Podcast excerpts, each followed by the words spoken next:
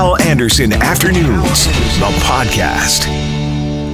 Hello, and thank you for checking out the podcast. Please rate the podcast. Please subscribe to the podcast. And now, the podcast. So now I'm gonna stand on the strength of the show. Look at this. A revolution under our noses. Forget about that Jewish girl been to and this strike.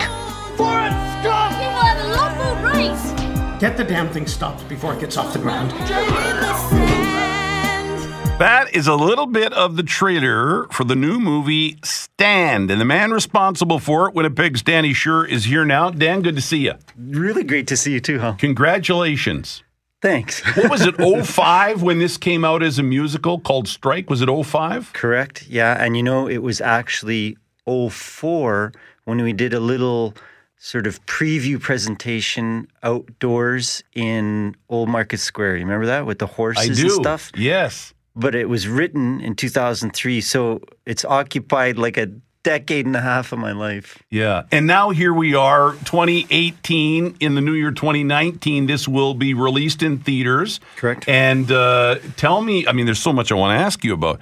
Uh, you know, to go and people know that you're, uh, you know, a musical genius locally. I mean, well, no, you are. You you have done so many cool things. A lot of other people, I think, would say, ah, you know, that's a lot. I'm, uh, but you have bitten off a musical here. Now you've done it as a movie, and just based on the trailer, it looks really good. Are you happy with it?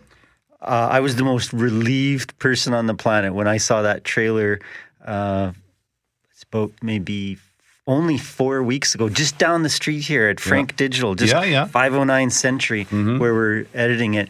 And I'm telling you, you just never know when you're shooting a movie uh, if there's any good stuff. And Yeah. oh my goodness, uh, I cried like a baby. It's a very, very emotional teaser trailer. And wait till you see the whole movie. It's just, it's quite incredible. Why has this been such a passion project for you? Why has this taken up so many years of your life? I mean, it's like raising a child and sending it, It off is, into the it is. real world. But I I point out that even Deadpool took 10 years to make.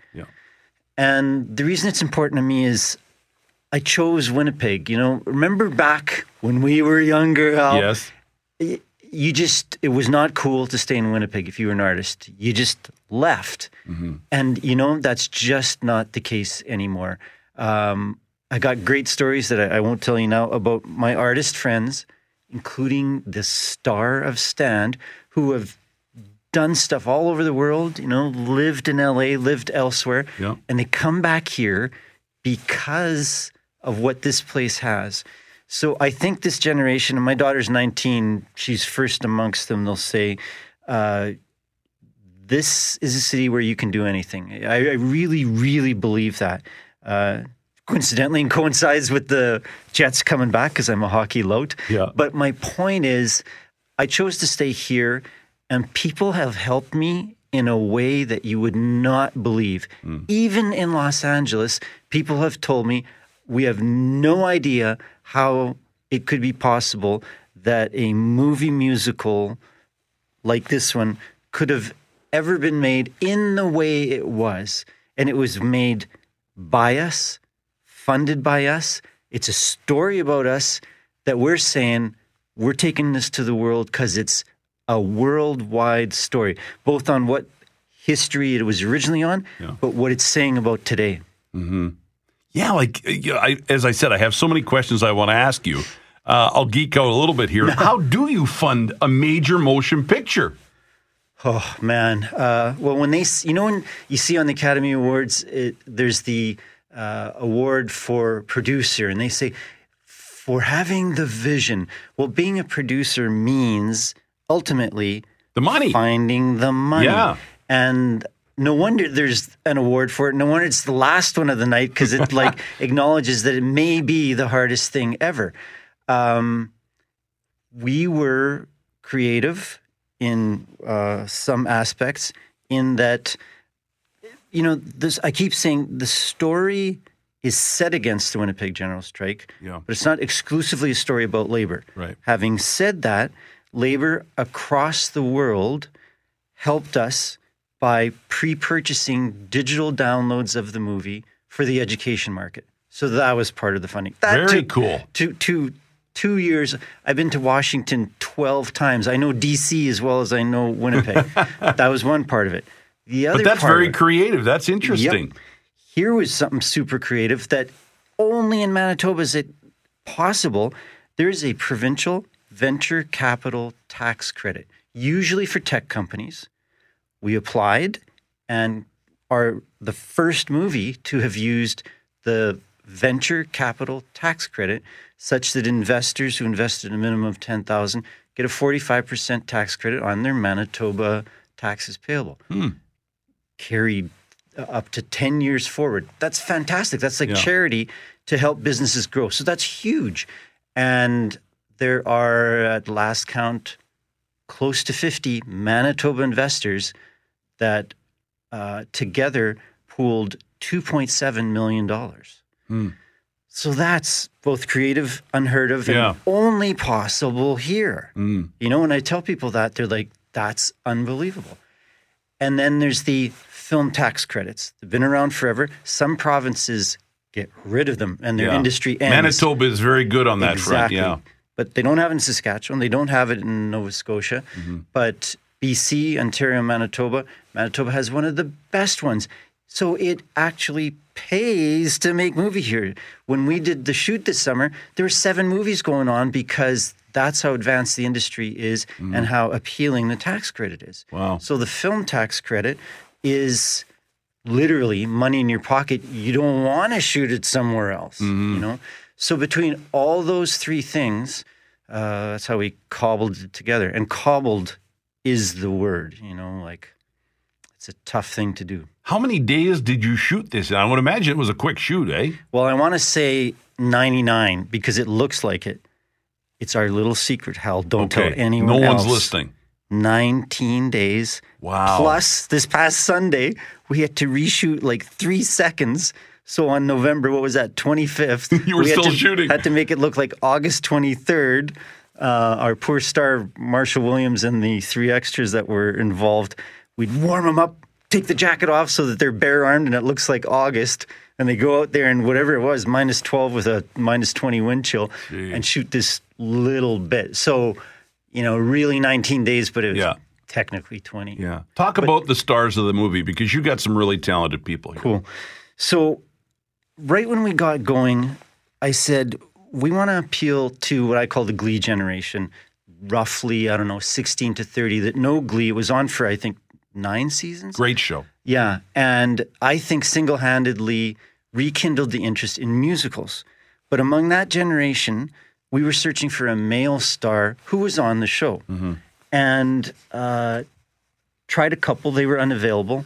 And uh, after a, gosh, pretty much three year search, my colleague, producer Jeff Peeler at Frantic Films here in Winnipeg said, Yeah. have we ever gone after Marshall Williams? And I apologize to Marshall right now. I didn't know who he was. And Jeff said, You don't know who Marshall Williams was? Is he was on Glee. Yeah. And he's from Winnipeg. I'm like, no way. Wow. And the next day, we call the agent.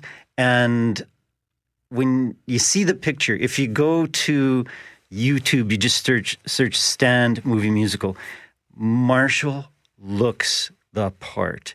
He's a tough guy that you wouldn't want to take on in an alley in 1919 Yeah. as a 19 year old sort of headstrong kid who's proud and quick to throw a fist. Um, he really looks like a worker who would work in these itinerant jobs. They don't have full time jobs. These, uh, him and his dad, he plays Stefan Sokolowski, and his dad is Mike. Uh, come from Ukraine. There's no full time jobs after the war. They're just doing whatever Yeah, they can. You right. line up, maybe you get some work, maybe you don't. So he looks like a guy who'd work in the pump house. And we shot it at the James Street pumping station Hmm. here uh, in Winnipeg, which is just unbelievably cool. Then playing his father is Greg Henry. I call him Greg two G's Henry. And uh, Greg's been on everything. My God, he was in all of the films of Brian De Palma. He was just in Guardians of the Galaxy last year, the Jason Bourne series. He was on Scandal. Um, my God, he's just a great actor. And most importantly, he looks like he could be Marshall's dad. Yeah.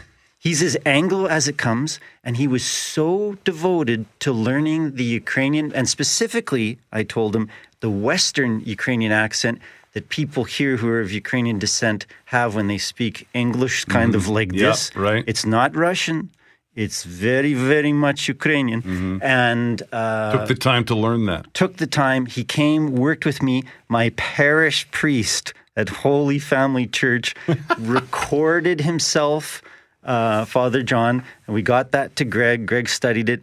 And when he opens his mouth, he is Mike Sokolowski, the real guy from Ukrainian Canadian history who was at the center strike.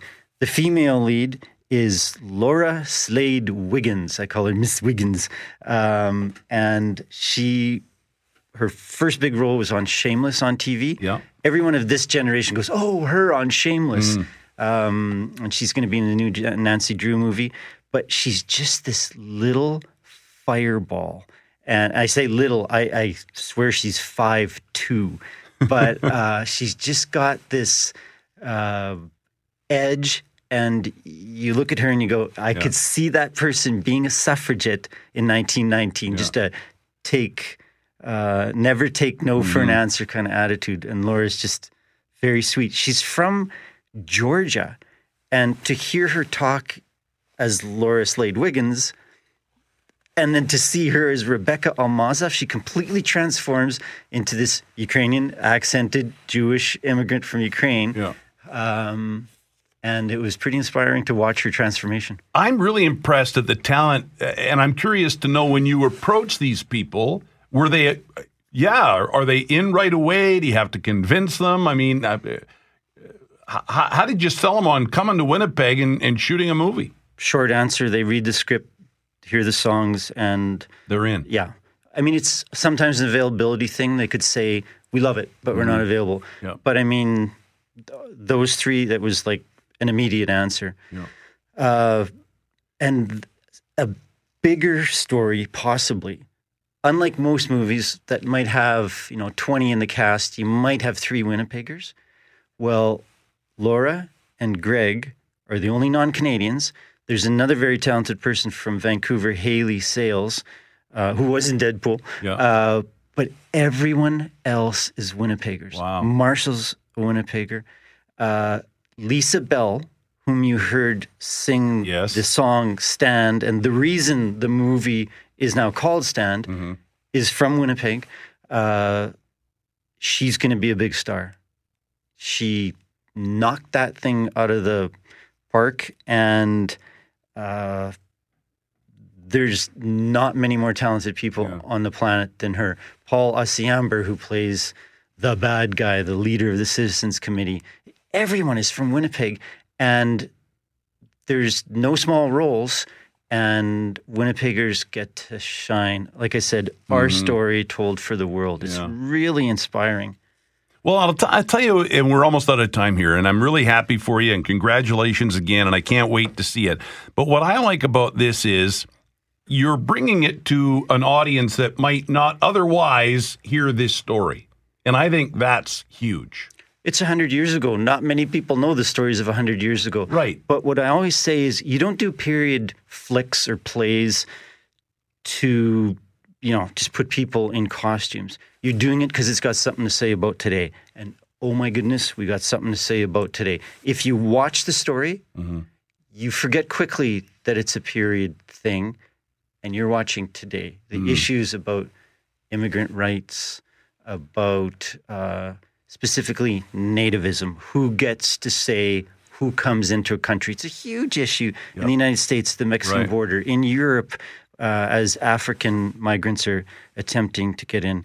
Um, that's the story being told here. So it's way, way bigger than the story of a strike. You know, Do we have a release date quickly, or do we know what, it's when? or- approximately a year from now. What we're shooting for is to premiere at the Cannes Film Festival in May, followed by Toronto International Film Festival at uh, on September 7th of next year.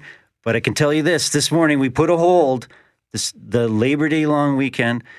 We don't know exactly what day, but there'll be a Which red, would be a great weekend for it to be out there. Yeah. red carpet premiere at the Centennial Concert Hall. Excellent. So I don't know Friday, Saturday, Sunday, Monday, but that's like hot off the press, Hal. There you That's- go. I love it. Danny, congratulations, Thank you, really. Hal. and thank you for taking some time. I tried to get you in here when you were in the middle of it, and there was Yeah, just no. sorry. there- no, you don't have to apologize. I really do appreciate you making time today. And again, you've done a great job and repre- represented Winnipeg and Manitoba well, and, and I'm looking forward to seeing it. And I would encourage people to go and see the trailer. It is great. It'll get you fired up, and it's on YouTube. The movie is called Stand.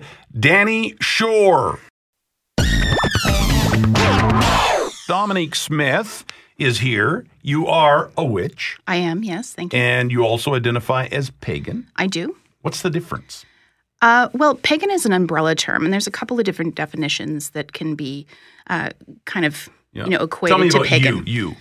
Well, uh, pagan is a kind of, like I said, is an umbrella term that generally incorporates uh, earth-based spiritualities. Um, and then uh, the original term was used, uh, you know, uh, as an insult, really, Right. uh, which essentially means not one of us. Hmm. Uh, so if you weren't uh, essentially people of the book, which are the Abrahamic religions of Christianity, Judaism, or Islam, Yeah. Hmm. you were a pagan, and it meant it essentially meant you were a country bumpkin. And I want to mention too that you've got a store. It's called Elemental Witchery and Conjure Boutique. You betcha. It's at 220 Henderson. My wife and I love this kind of stuff. Excellent. So we're going to come and see you and check it out. And I appreciate you coming in and, and uh, telling us about uh, it's your religion, right? Absolutely, I it, I it does for me. I identify witchcraft personally as a religion. It do, it isn't a religion for everyone. Sometimes people look at just as a practice, um, but certainly um, it's my way of life, and it's how I identify myself and relate myself to the rest of the world. And you're a good witch, obviously. Are there are there good and bad witches, or is that storybook stuff? Well, I I think that there are always uh, positive and negative people out there, Yep. and I don't think a witch is defining of either one. But generally speaking, witches are people who are self-aware enough to know that uh, doing terrible things to people are is often going to uh, hurt you more than the other person. Mm-hmm. Uh, but the ident- I, oftentimes within witchcraft, uh, people identify black magic and and white magic, Right. which are, is really a disservice to the craft. There is no black and white magic. And by identifying it like that, it's actually inherently racist. Hmm. Because oftentimes when they talk about white magic, they're talking about European witchcraft. And when they talk about black magic, they're talking about African based magics like voodoo. And I had like never that. thought of that, but Yeah. that is very interesting. Yeah. You're right. That Yeah. is probably where that came from. Absolutely. And so we don't identify that. So magic is magic, and it doesn't take its form until it's in the hands of the practitioner. So it doesn't have uh, a, sent- a sentience to it. Mm-hmm. It doesn't have a I'm a good I'm good magic. I'm bad magic. Yeah. It basically it takes its form in the hands of the practitioner. And you basically, uh, is it true to say that you worship the land, the air? Like it's it's it's it's about that or a part of that, right? Well, I think that I- think I'll speak on just my own behalf tell me about because you, yes. paganism and, and witchcraft is so diverse that no one's really ever going to agree on anything. Mm-hmm. But for me, um, I think I honor the earth and I think I respect it. I don't think I worship anything uh, when it comes to deities and things like that. I kind of look at them as my friends, and we have a relationship with each other, and it's mutual. So it's not, uh, you know, what I sometimes refer to um, as like a pinball, like a gumball machines, where you stick in a corner and you get your you you get your surprise. Where that's where sometimes in a lot of kind of religious uh, outlooks, people say, if I pray and I do this thing and I'm a good person, then I'm going to get this thing in exchange. And you put in your quarters and you get your gumballs. Yeah. But there's a give and take in the relationships between deities, often with regards to paganism and with with witchcraft. And um, essentially, if if you're working with a deity in any form, whatever they may be, and they're not doing what they said that they're going to do, you move on to somebody else. Yeah, right. Yeah. And, and just and it's just like if there isn't a, a give and take, like if, if you it's just like a regular friendship. If you don't have a give and take in a, in, in a relationship, and you have one side that's constantly taking and not giving back, then it becomes imbalanced and disproportionate, and somebody's going to eventually feel uh, a little used. Yeah, a lot of uh, the reaction to our last guest, Patrick, the Yeah. atheist, a lot of reaction is uh, like I'll just show you the one uh, text message that I got. Somebody said, uh, "Oh, I don't like it when he uses words like nonsense when talking about prayer." And I said to him, um, "It bothers me. uh, Whatever floats your boat. That's kind of where I'm at, right?" And um, but I don't understand why religions find it, and there are many that are guilty of this. Why they find it necessary to try and convince the other person that they're right and that that person and what they believe is wrong. Well, actually, I think it actually comes down to often, and I and I know I'm somebody who's been subjected to hate crimes over the last eight years because of the kind of work that I do, and and I always I always kind of look at it as this is actually who anybody who's trying to convince someone else that they're right in their kind of religious outlook are probably not very secure in their own religious outlook, hmm. and anything that comes up against them that might actually have them to question their faith or their belief system must be bad because now somehow you're you're you're making challenging me by existing like as a witch my existence challenges people's idea of their own spiritual practice Right. and that is really scary for some people mm-hmm. because there are religions and and and and we can talk about that on a local level that actually discourage people from questing outside of their own religion and learning about other Oh, religions. I know. Yes. Oh, absolutely. Yeah. And one of the points of this week is to try and just get educated, not to judge, Oh, not to, you know, I, uh, Patrick was a really nice guy. Oh yeah. And I have, uh, he is certainly entitled to believe what whatever he believes, and some of the stuff he believes in, I believe in as well. Absolutely, Right? yeah. So, um, um, yeah, it's it's interesting. I just don't understand. I mean, wars have been fought for centuries over religion. So, I mean, Well, this the- is nothing new here. Well, this is the thing, though, is is organized religion is is is typically political. So if you really want to go back into like you know the history of you know let's let's look at Christianity for example, because whether we like to admit it or not, we live in a Christian nation, and each of our whether we identify uh, as religious or non-religious, as atheist or not, our laws of our government are based on the laws of Christianity.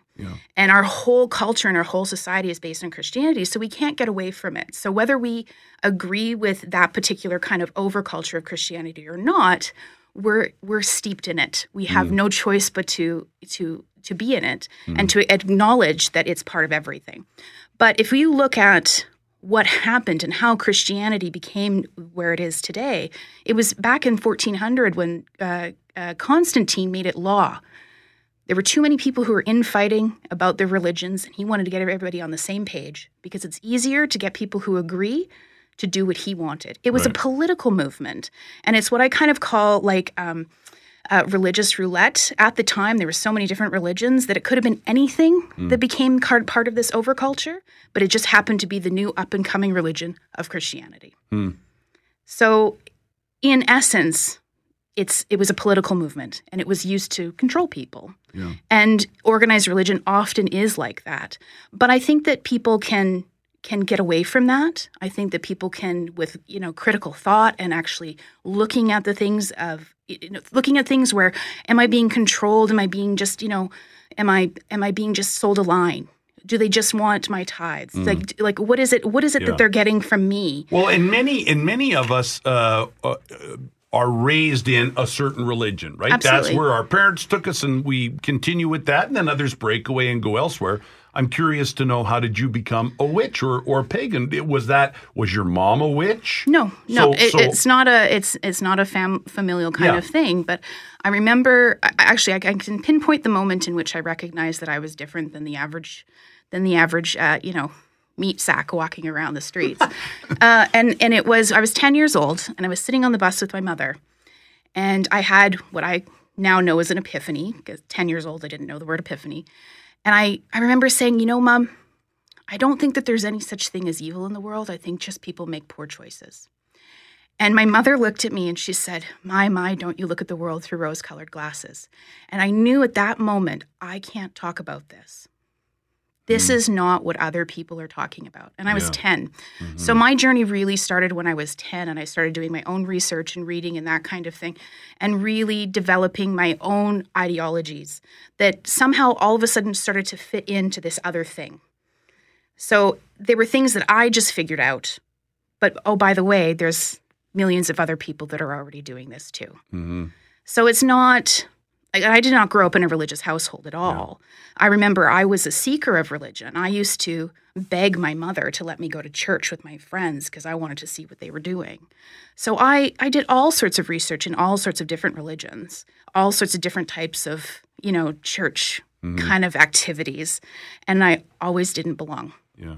But Dominic, don't you think that's the way it is for a lot of people now? Like a lot of people say, I'm spiritual. Absolutely. And and people in religion sometimes think that's a cop out, right? But but I think more now than ever, people do what it seems you did.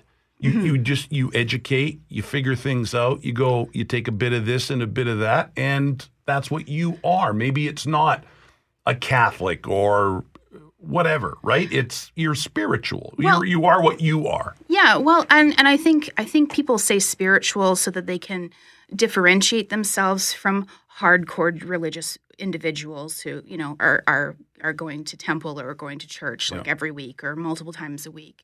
Um, and I think that people, I I think also at the same time. Um, you know, we've been taught for years never talk about politics, never talk about religion, and I think that's a that's a disservice to the to society as a Yeah. whole. I think we need to have these conversations, but I think also at the same time, people say that they're spiritual to let the other person know. By the way, Yeah. this kind of uh, rigid religiousness that Mm. we have been subjected to for so long, I don't do that. Yeah. So any kind of conversation you want to have with me is probably going to be a lot safe, safer than Mm-hmm. Yeah. somebody who identifies might as super right. religious. Yeah, that would certainly be part of it. Yeah. Hey, we're almost out of time. Sure. So quickly, one thing about you being a witch or pagan, one thing that maybe there would be a misconception about that's not true, or just tell us something Oh. interesting that maybe we might have wrong. Well, realistically, um, witchcraft and, and even paganism as a whole, but well, let's talk about witchcraft. Witchcraft is all about personal responsibility and it's all about um, doing introspection and figuring out who you are. And then, um, you know, kind of putting that out in, in, into the world in, in, in, pro- in mostly positive ways. I think, you know, like I said, there's always Yeah, people that are not bad, yeah, positive. right. Uh, but I I think that this kind of you know ideology around the fact that witches are evil is of course not correct. I think that a lot of people. Uh, uh, misconstrue it, and and the reason they do is because they're ignorant of the facts and they don't know, and they haven't met a witch, and they haven't. So there are a lot of people who are very fearful of it. I know I've I've had my own. Yeah. incidences with regards to people being very afraid Right. of what I do, and and it's and it's because of the culture that that we Mm-hmm. live in that has said, well, witches, all witches are evil. Yeah. You know, thou, thou shalt not suffer a witch to live, right? Yeah. Mm. Even though that's actually a misquote of the Bible, but you know, Yeah. I digress. I'm not afraid of you at all. You seem like a very nice person. Thank you. I appreciate Yes. that. Hal Anderson Afternoons, the podcast, is available on Apple Podcasts, Google Podcasts, and anywhere you find your favorite podcasts.